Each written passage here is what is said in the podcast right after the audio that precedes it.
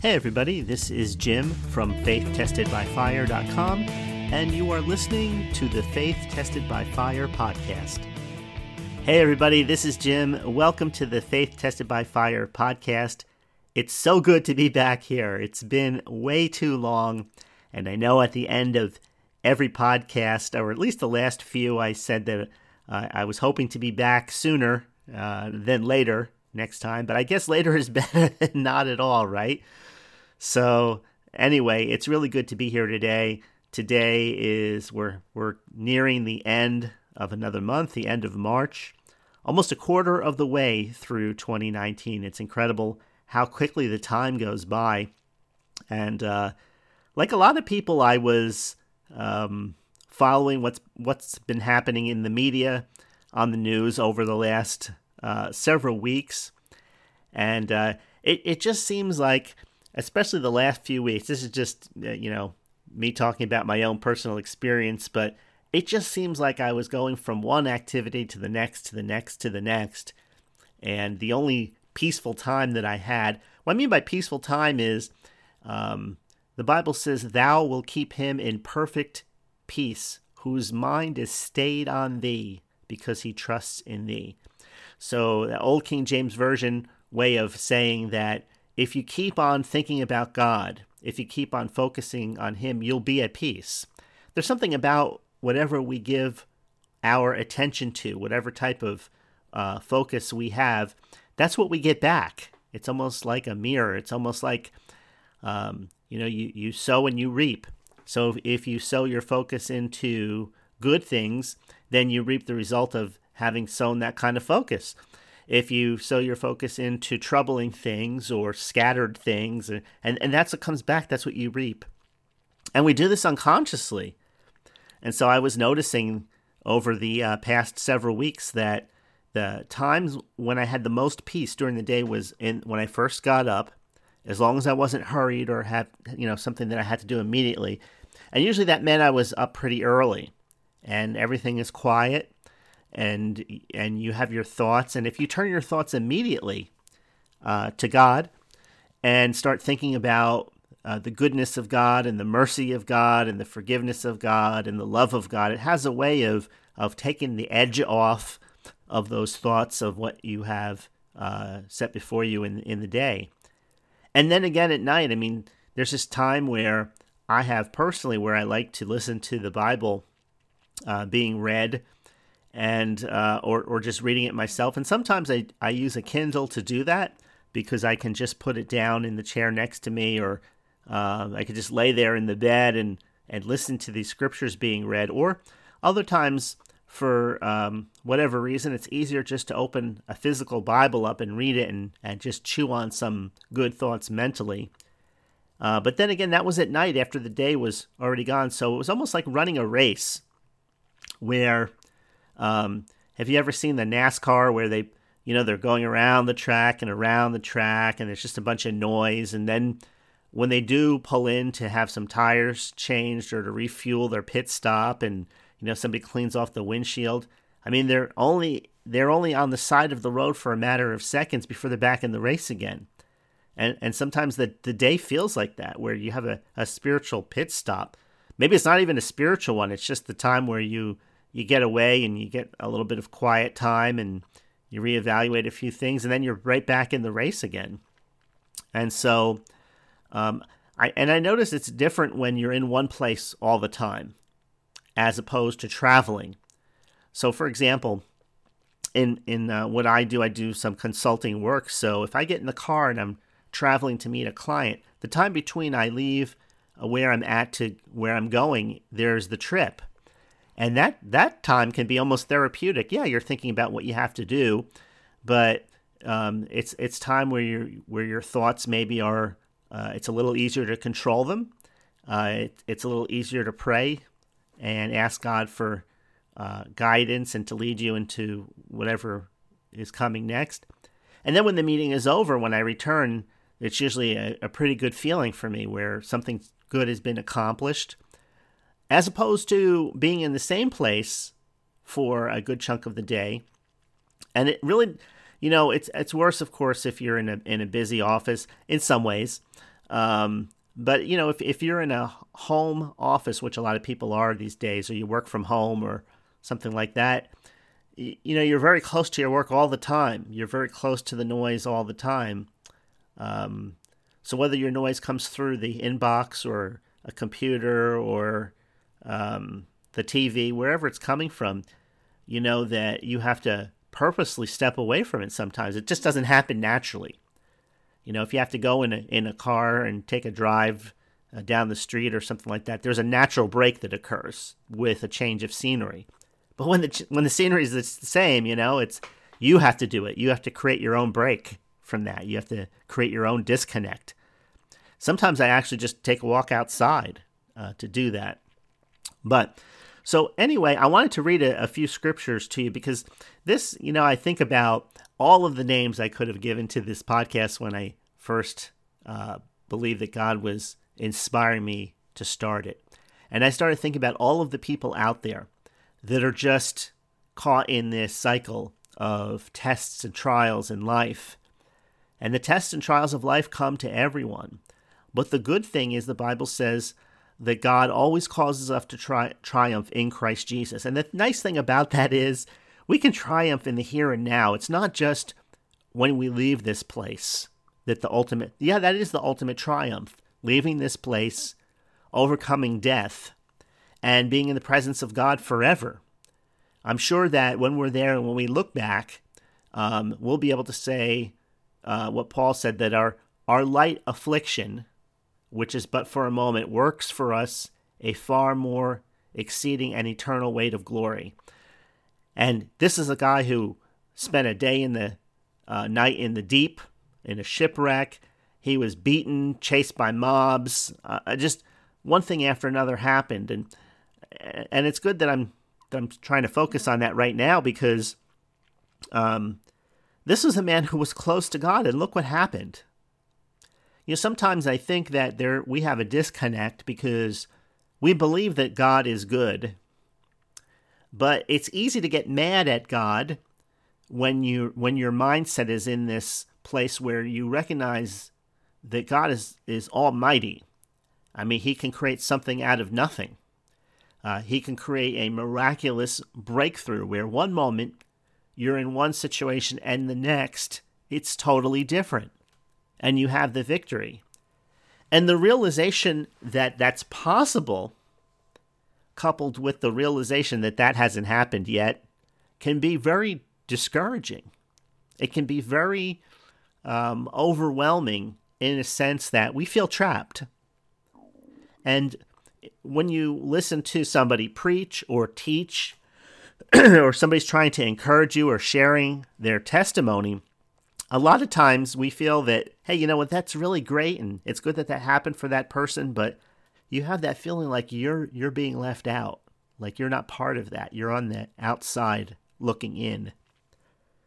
So I want to uh, share some scriptures with you and a few stories with you today. And ha- have I felt like that? Absolutely. It's impossible to be human and not feel that way. And so what I what I believe is, and this is what you have to recognize, people ask the question, how can God be good and still allow all of this evil to happen? Well, when you're in the midst of a situation and you don't have the, um, let me just call it the 60,000 foot view, um, when, when you can't see the whole battlefield, you can't see the, the end, right? We, we see the end in the Bible, what happens. We see that anybody who has been um, we see there's justice. I guess that's really what I wanted to say. This justice does happen. Now, because we don't always see it play out with certain people in our lifetime, you know, the Bible shows us what happens behind the scenes. It shows us the end. Nobody gets away with anything. And the the people that God God's children, his sons and his daughters, I mean, what they receive is so far above anything that they've suffered that um, when we get there, we'll probably be embarrassed that we ever complained about anything. Um, and and so you know, the Bible talks about um, sharing these truths with one another because they, they create hope, and you need hope. Hope is seeing a positive outcome. Without hope, if you can't see a positive outcome. The Bible says that hope deferred makes the heart sick. And so sometimes the only place that you can see hope is in in the spirit, right? In the Bible. Because if you look around you, there's nothing there. It seems like the opposite is true. it seems like evil is just running over good. And it seems like good is always getting the shorter end of the of the deal, of the stick.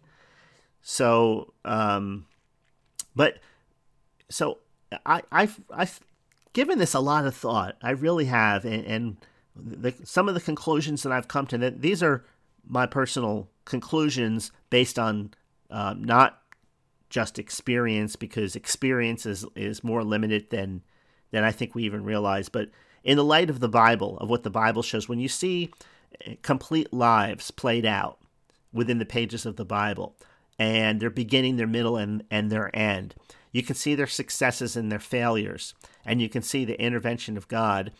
Um, and and you can see it even in the life of Jesus that God was limited by the choices that people made. Like God was limited in what he could do because people made certain choices. And we see that especially true in the Old Testament. Now in the New Testament, it's not quite as evident because it's almost like the when you read the New Testament, you're reading something playing out in the present, where when you read the Old Testament, it's like the stories were penned after the fact. But when you read the New Testament, sometimes it feels like, especially when you're reading the letters, that this is happening right here, right now. And so we don't always know what happened next. You know, Paul is talking about what just happened to him in his letters. Peter's talking about um, something happening right there in his time, as opposed to when when you're reading the the book of Genesis or Exodus, and you know most of those books um, that are credited to Moses, the first five books of the Bible. You're reading those, and you're reading about something that happened way back when, even even in his time. You know, you're reading about Adam and Eve and the creation and and uh, all of these wars. Um, eventually, you start reading about, but it's after the fact. And when you read the New Testament, you're realizing that hey, these people are in the fire right here, right now. Um, this man is writing a, a letter from um, from jail, or this mob attacked them not you know maybe a, a, few months ago these these things were actually playing out. And so um, when, when you when you couple these things together you can see even in the uh, ministry of jesus how um, there there there were rules in place. You know G- jesus came to his own hometown and says he couldn't do any mighty work there because of their unbelief except that he laid his hands on a few sick people to heal them. Right? Jesus couldn't do any mighty works. Doesn't say he wouldn't do, it says he couldn't do because of their unbelief. Um, when Jesus came down from the Mount of Transfiguration and his disciples were trying to cast out that spirit out of the, the boy, the boy's father brought him to the disciples and said, My son casts himself down into the fire and, and uh, gnashes his teeth and and does all these things. And I I brought him to your disciples to see if you could cast the spirit out, but they couldn't. You know, and Jesus said, "Oh, faithless generation, how long will I be with you?" I mean, what what more depth could you make in a statement than what he said right there? Oh, faithless generation, right? Unbelieving, and he said, um, the Father said, "If if you can do anything, have mercy on us and help us." And Jesus' response is if you can believe, if you can believe, all things are possible to him that believes. And it says the Father cried out and said, Lord, I, I believe, help thou my unbelief. I, how many of us are in that situation right here, right now? Right where where you're crying out to God and you're saying, God, if you can do anything to help us with our finances or with our job or with our work, uh, help us right? And and and this story plays out uh, uh, it's not what god can do it's what you can believe. Now when you take that when you take that and you separate it from the other truths of the bible it, it seems to put all of the all of the um, responsibility on your shoulders. You know but but you know you read other scriptures like for example um, in john's gospel around chapter 15 16 where jesus says um, and, and John 14 through 16, Um, I, I love those those chapters in the Gospel of John. There's just something about reading the words in red that go on and on and on and on. They just there's something in there for everybody. And you know it's coming out of the mouth of Jesus, right? Because the Bible has it in red. Well, the point I guess I'm trying to make is that um, he said that without me you can do nothing. So we have we have two realities going on here. Um, we have responsibilities and we need God, and both of them coexist together like two sides of the same coin. In other words, we have to take action. We have to believe, but yet we can't believe without God's help. We can't overcome unbelief without God's help. the Father cried out, I believe, help thou my unbelief. And the Bible says that all of the people came running together, and Jesus rebuked the spirit, and the spirit threw him down. People thought the boy was dead, and the next moment he raised him up, took him by the hand, raised him up, and he was totally healed from that hour. The disciples came to Jesus afterward, and they said, Why couldn't we do it? Why didn't it work for us? And he says, Because of your unbelief. Now, one of the one of the translations, and this is the only place it says it in the entire New Testament, says this kind only comes out by prayer and fasting. And I, and I really believe years later, after having read this so many times and seeing that, well, if this, if fasting and prayer is needed to cast out a spirit, then why isn't it mentioned any more times in, in the New Testament? Faith is needed. And it's mentioned over and over and over again. Faith is needed. Belief is needed. Unbelief causes all manner of bad things to happen. That's mentioned over and over and over again. and so my interpretation of that scripture has changed over time to mean this kind is talking about this kind of unbelief. You know, there's different kinds of unbelief. Isn't there? Because think about it. The, the same uh, faith that the disciples came back and said, Lord, even the demons are subject uh, to us in your name. They had all these successes, but yet with this boy, they, they were faced with a different kind of unbelief because it's the first time it didn't work. It's the first time they ever asked, Lord, why didn't this work for us? Why couldn't we do it? And Jesus said, Because of your unbelief. Howbeit, this kind only comes out by prayer and fasting. Prayer and fasting affects the person who's doing the praying and doing the fasting. If you have a, a demon possessed person um, and they are uh, on the other side of the room, on the other side of the street, on the other side of the town, your prayers, which is you talking to God, and your fasting is affecting you physically and mentally. It's not affecting that other person at all.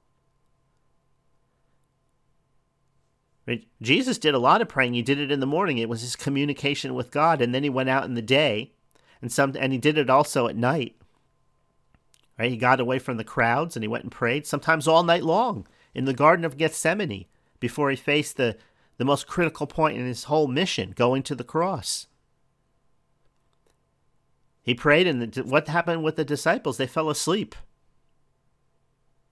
So you, you can see then that prayer and fasting. I mean, if you're praying and you skip a meal because you're focusing on God, and I I've fasted before. The longest I've ever fasted was about a week, where all I had was like water. And it's interesting the effects of the body on your focus, on your mind, on your intention. The weaker your body is, the easier the easier it was for me to focus spiritually. You know, and and the um, doubt seemed less real, and faith seemed more real when uh, during that period of fasting. Let me say that again. when I fasted in the past, and I've only done it extreme once, and to me, seven days was extreme. And the only reason why I did it, to be honest with you, wasn't because I had this great spirituality type of thing going on. It was because I had um, strep throat at the time and had trouble eating. So I figured, you know what? I'm in this position right now. Let me pray and just drink water and seek God and see how it happens. And it was amazing all of the things that had distracted me lost their appeal. and once something that's distracting you loses its appeal, you're able to focus on God. Have you ever noticed sometimes that it's really hard to pray? that your mind is going towards other things like what you need to do an hour from now or what you just did or what somebody might be thinking somewhere or a problem. You start looking at problems while you're trying to pray. or your your mind, the unbelief starts to kick in and God's not really hearing you or you know you've got uh, things in your life that block is blocking all all of these things come up that basically make you feel like you're wasting your time. Right? Fasting does away with that.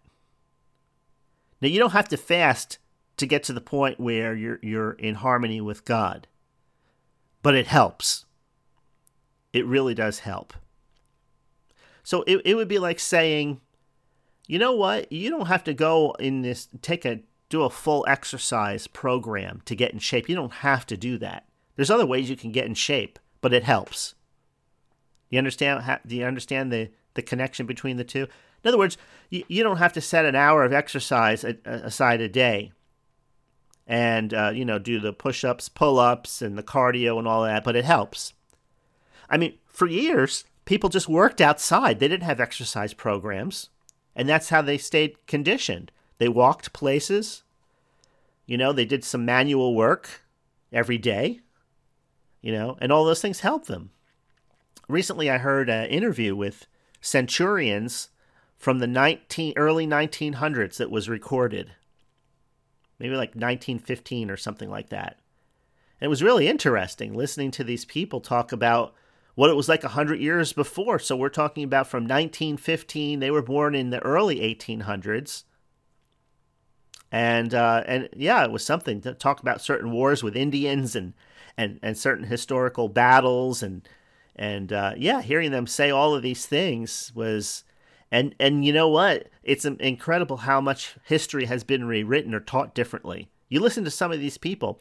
Let me just give you an example. I know this is kind of off the subject, but I just want to put this out there. The reason why um, the the uh, oral tradition, the only people that had a good oral tradition were the were the Israelites, right? And, and probably because if if you were at that at the mountain where the Ten Commandments came down, and you saw the thunders and the lightnings and the cloud and the fire, you know, the cloud by day, the fire by night. You saw all these miraculous miracles, and you know that the judgment was swift and immediate in that time. You know, and so when God spoke, you were very careful to put down exactly what He said. Exactly what He said, and not put your own interpretation on it. Today, people have no pr- trouble putting their own interpretation on things. But I remember hearing this guy in, in this interview when he was talking about John Wilkes Booth, and he said that at the day at the time, it was common knowledge throughout the entire country that John Wilkes Booth was not killed in that burning barn like history teaches it today. That Southern sympathizers had basically kept him um, on the move. And I know this sounds like a conspiracy theory. I know it does, but just consider this. One of the uh, top conspiracies of our time was, of course, the shooting of JFK back in 1963 and um, you know the the single gunman theory was believed by an entire uh, populace at the time. You know, people swore to it; they had the experts and everything, and and now more people than not believe that it was a pretty uh, deep conspiracy involving a lot of people on high levels. Now, who those people were is really irrelevant. What I'm basically saying is is that whoever's writing the books can write them any way really they want to write them. You know, and if we didn't have mass communications today, it would be easier to control the narrative. But um, looking on that, yeah, they, they said that, that that everybody knew it was common knowledge that John Wilkes Booth wasn't killed, that he wound up committing suicide years later um, after bouncing from place to place to place. In the diaries of his sister that were found, she talks about how she came across him the last time I guess some 20 something years after um, Lincoln was assassinated, and he was uh, sick at the time and had all various diseases that he was wrestling with. The doctor who uh, dealt with him, a Southern doctor, the people that gave him money, all all of these things came out afterward, allegedly, and you know it was just the information was suppressed. So anyway, that's enough of that. Let's get back to the spiritual side. So the spiritual side, what I'm trying to say is that um, when you when you look in the Bible and you look at the different lives and the people that went through all of these things, you can see that they had their part to do, and sometimes they just didn't do it. Let, let me give you an example. So the Bible says that uh, God resists the proud, but he gives grace to the humble in James chapter 4, verses 6 through 7. God gives more grace. So it says, Submit yourself therefore to God, resist the devil, and he will flee from you. now, according to uh, Second Chronicles chapter 16, verse number 9, it, it basically says the, the same thing there. Now, a lot of times people are just really self dependent. You know, I mean, they pray and everything, but they're really depending on their own efforts. They're not depending on God. You see, if you're depending on God, it doesn't mean that you're you're not doing anything yourself. Right? You do everything you need you need to do, but you don't depend on your efforts to get you there because that'll just work that that works for a very frustrating life. When you're self-dependent, you're filled with worry and anxiety because if there's nothing else you can do, then then you're in trouble. That's how you see it. Uh, but if you're God dependent, you realize that you're still responsible to do something, to take action. Faith without corresponding action is dead. There was a story in the Old Testament, you know, about the lepers.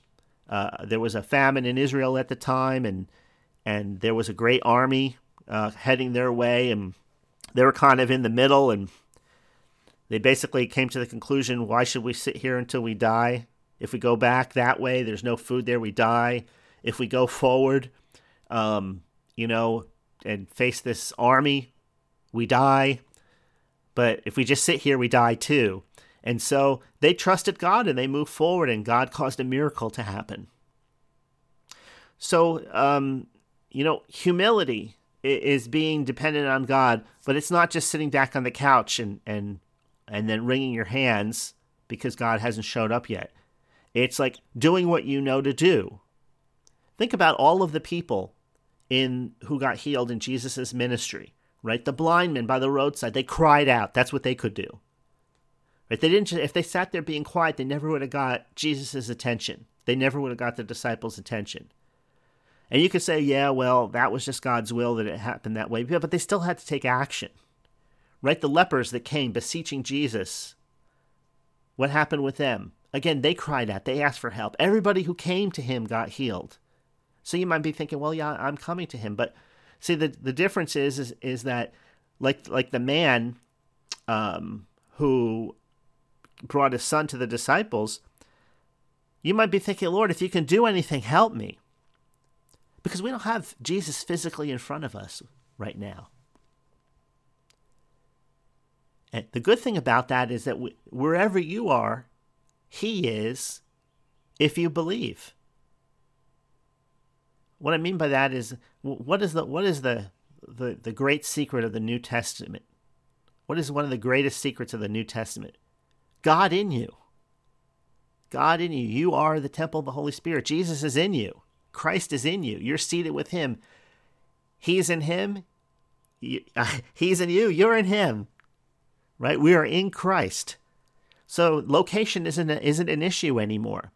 How many times have you thought, "Oh my gosh, it would be so easy if Jesus were here. If I could see him." And and basically what we're saying when we say that is I really don't believe he's here unless I can see him. I'm really not going to believe that the power is just as as powerful um, with him not being visible as it is with him being visible.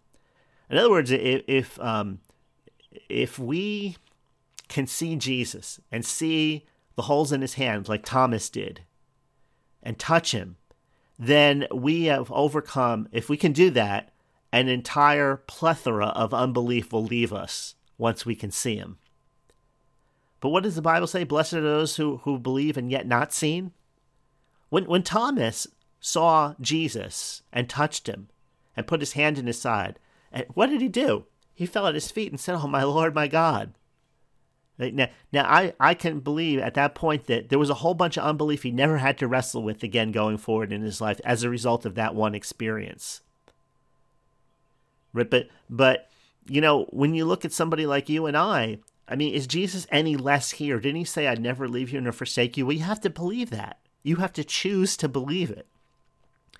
So throughout my life, I have experienced God's power at work in my life in, in tangible, visible ways. And 99 out of 100 times, 99% of the time, it always came after a struggle. Right? And the Bible talks, it doesn't focus on instant, you know, the New Testament focuses on instant miracles.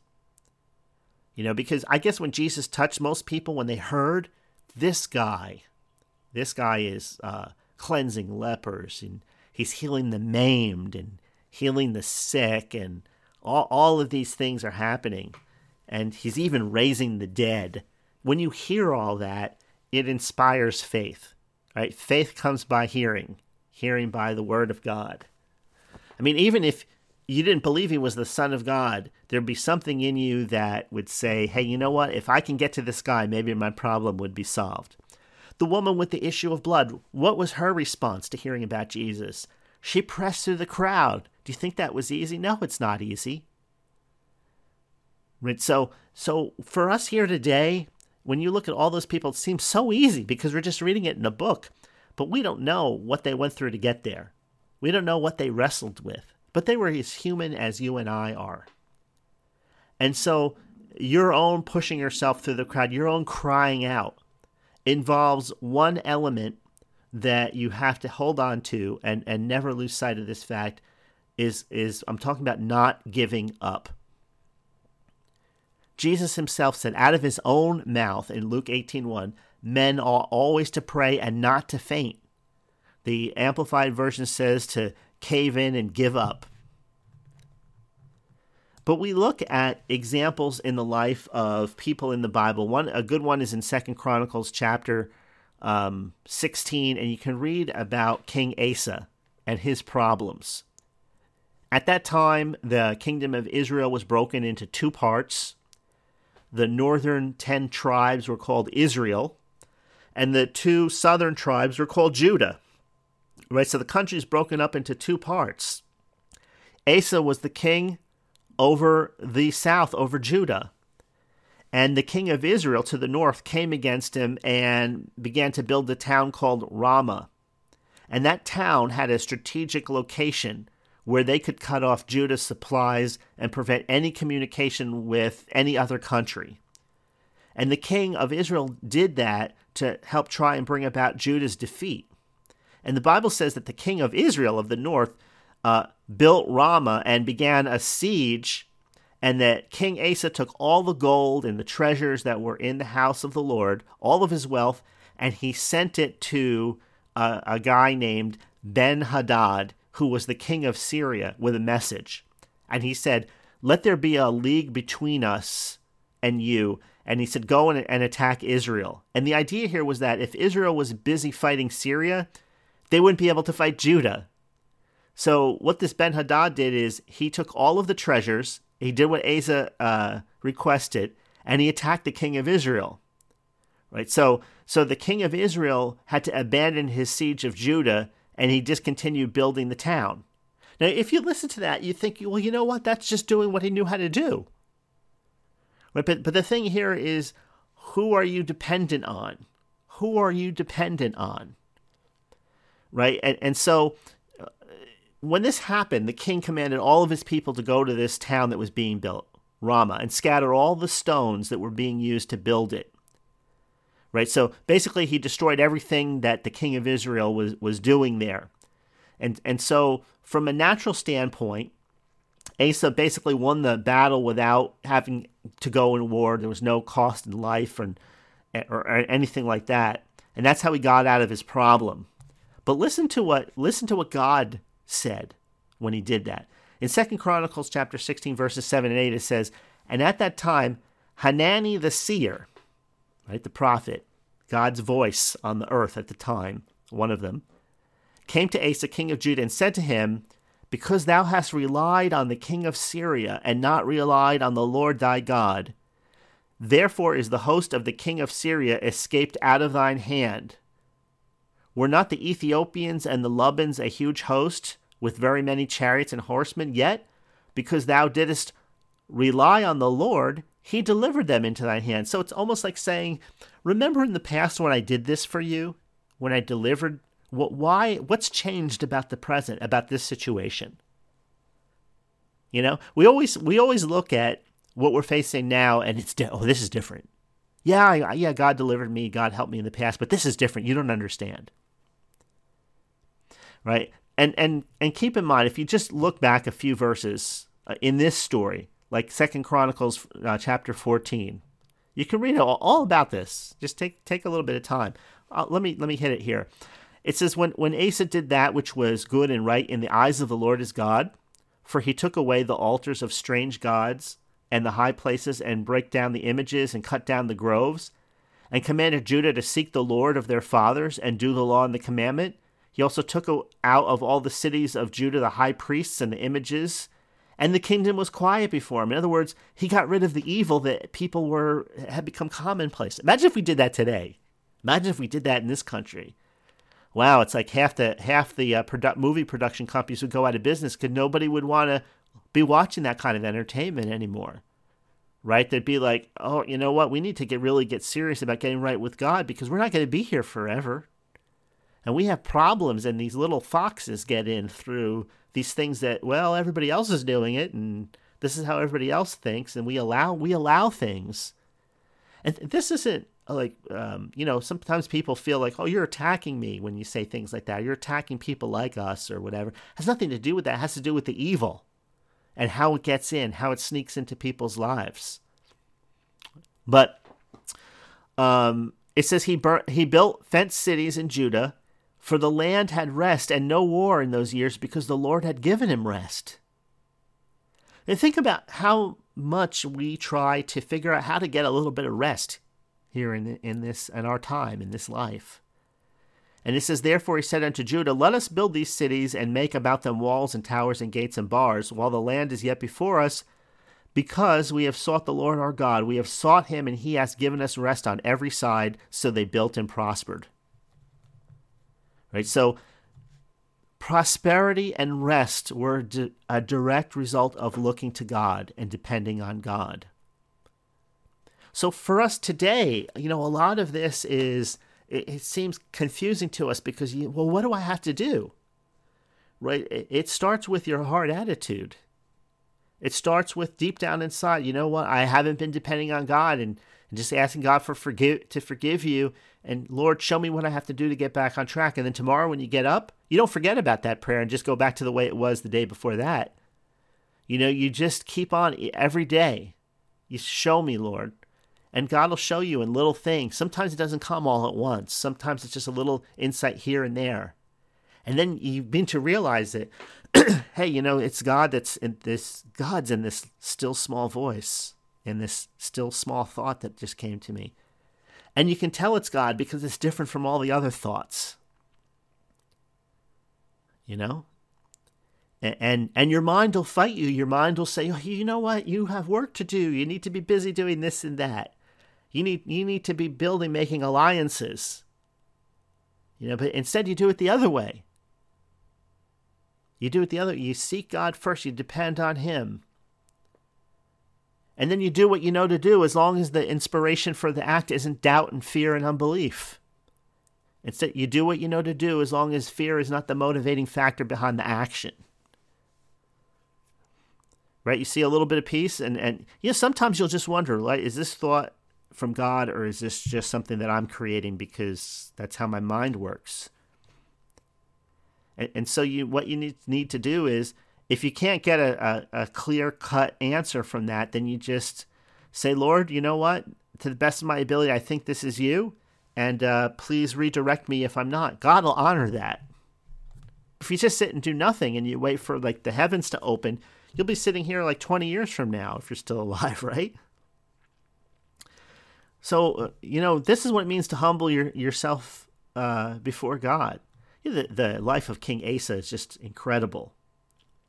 The things that he did. If you want to have God's best, then you have to decide to move in a totally different manner, possibly, than you're doing right now.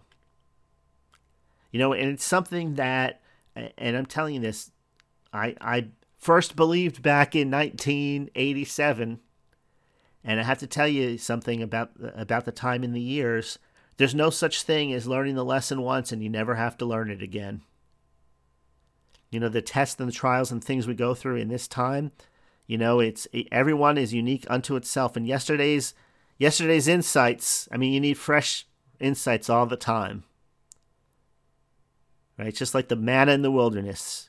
Yesterday's manna couldn't feed you today. You needed fresh manna for today. It's like you need fresh revelation from God. You need a fresh touch from God today. So I just want to encourage you to do that. I want to encourage you to just cry out whatever that means to you. It's nothing to do with the with the tone or the volume or the position. It's just in, in a way that's just between you and God, where only God's seeing you. You you go there and, and you start asking for some help. And, and you know you need help being consistent. Every single one of us does. Jesus said, Without me, you can do nothing. So you, you find that medium where, yeah, you're going to start taking some action instead of just sitting back and seeing what happens and getting mad because God hasn't intervened yet. You know, you know if you're seeking or not. There's no such thing as seeking God and not knowing it. You know whether you're doing it or not, and you know when you're not doing it.